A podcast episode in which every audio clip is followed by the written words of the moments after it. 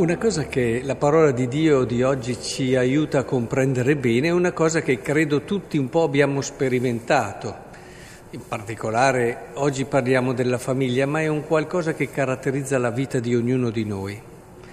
Cioè Maria, lo abbiamo visto nei giorni scorsi, con un straordinario atto di fiducia in Dio, dice di sì alla sua offerta accogli questa chiamata che ti faccio ad essere la madre del tuo creatore, un atto di fiducia, ma direi immenso, pensando a che cosa gli ha detto, una cosa fuori di ogni buonsenso, fuori di ogni anche considerazione semplicemente razionale, umana, che una creatura debba essere la madre del suo creatore.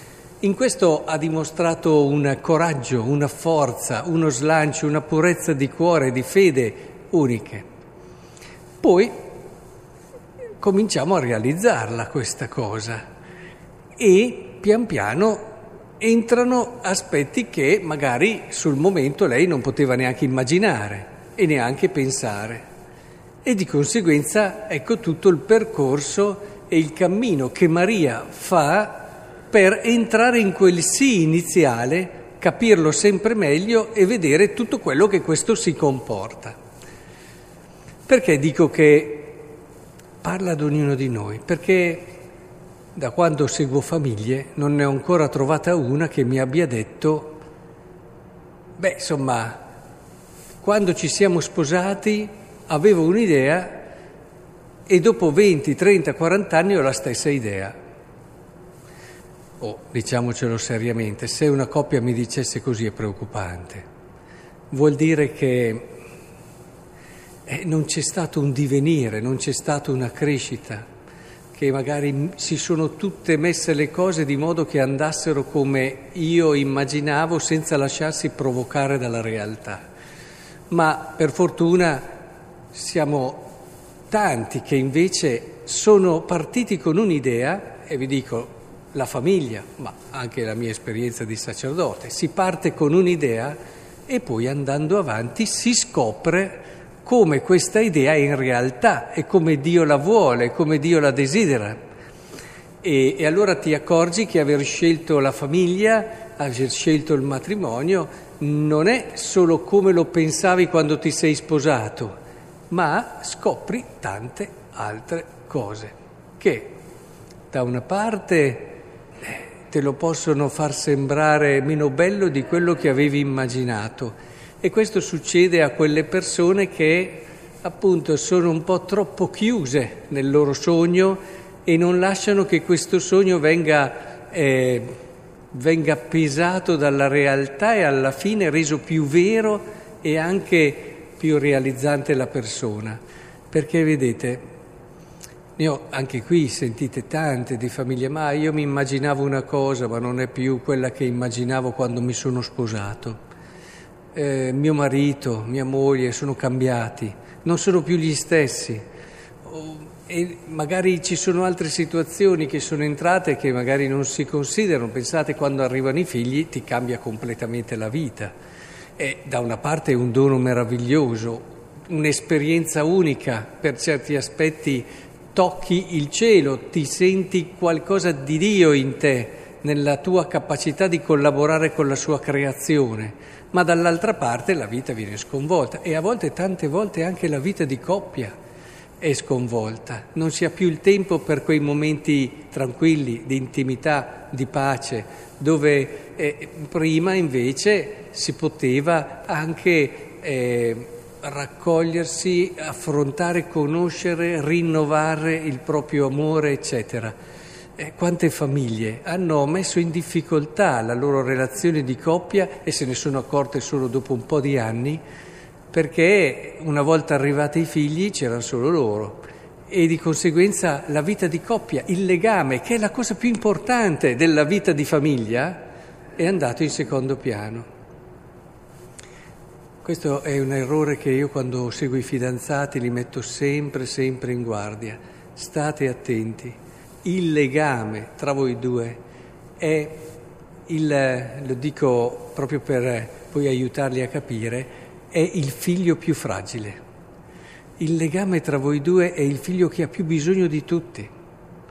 Quindi quando arrivano i figli non dimenticate quel figlio lì, il legame, lo dico anche a volte provocandoli, no? Gli chiedo ma quanti figli avete? E loro mi dicono due, se sono appena sposati, soprattutto da 4-5 anni. Bene, io vi dico una cosa, ne avete tre. Allora subito sono anche un po' sorpresi, poi dopo io dico no, no, tranquilli, non c'è nessun problema. Ne avete tre perché avete il figlio più fragile e più debole che è il vostro legame. E quanto tempo date al vostro legame? Quanto lo custodite? Quanto lo fate crescere? Perché questo è il cuore della famiglia.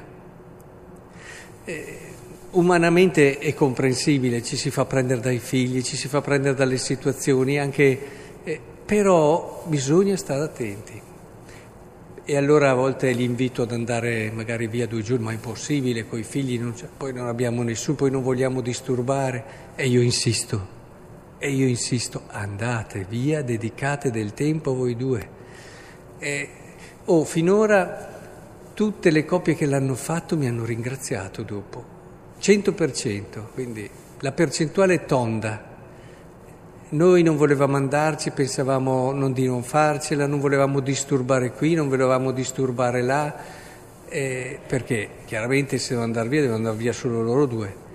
Eh, pensavamo fosse impossibile, lei ha insistito, ha insistito tanto, alla fine siamo riusciti a farlo e adesso lo faremo sempre, ogni tanto, con una certa cadenza, perché alla fine i figli, la cosa di cui hanno più bisogno, cos'è?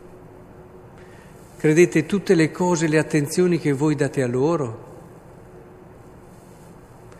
Hanno bisogno di vedere una coppia di genitori che si vuole bene davvero, che si ricrea nell'amore, che si rigenera nell'amore. Questo è il regalo più grande e più bello che potete fare ai vostri figli.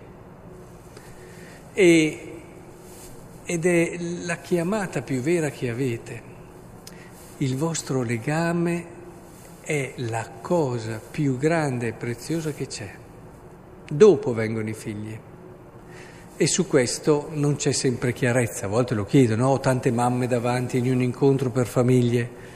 Qual è l'amore più importante della famiglia? Allora arrivo al massimo ad avere l'amore per il marito, perché la mamma fa più fatica, l'amore per il marito, l'amore per il figlio sullo stesso piano. Ma è difficile che ci sia chi mi dice correttamente, l'amore per mio marito è la cosa più importante. E questo è comprensibile, però bisogna correggerlo, bisogna correggerlo. Perché a volte addirittura, ma sì, mio figlio è qualcosa di mio, quello là, cioè come quello là? Quello là è tuo marito, quello là è quello che è, è l'anima di tutto quello che e su questo dobbiamo davvero lavorare perché la famiglia è uno dei doni più grandi che abbiamo, è uno dei doni più veri che abbiamo.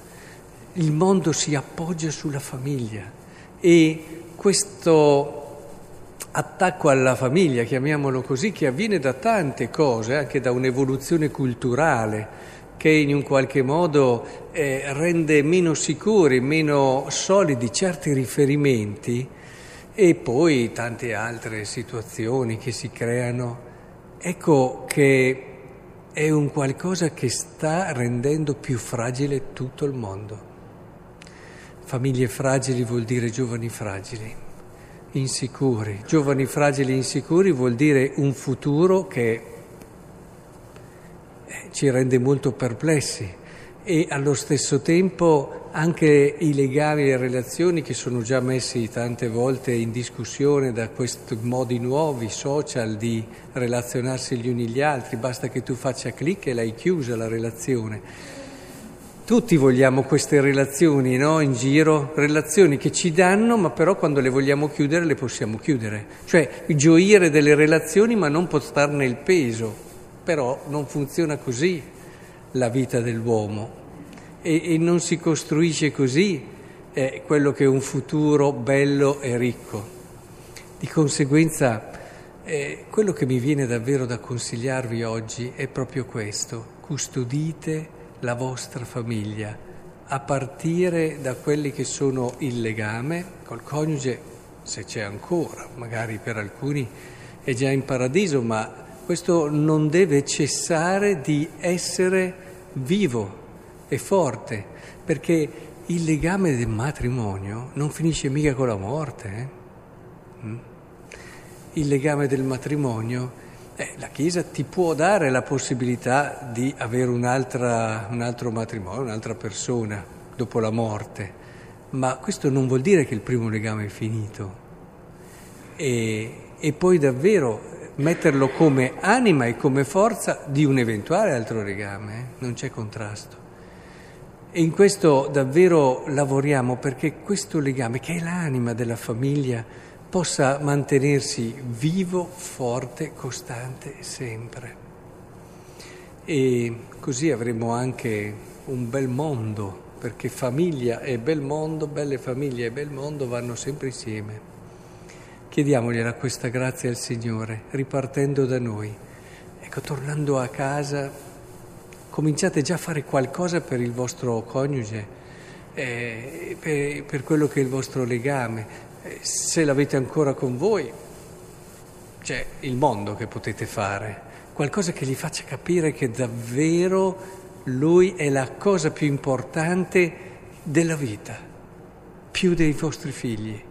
E dall'altra parte, se in paradiso avete l'occasione per passare un po' di tempo con lui già adesso nell'Eucaristia e nella preghiera. E allora capirete che questo legame non viene meno, è solo cambiato.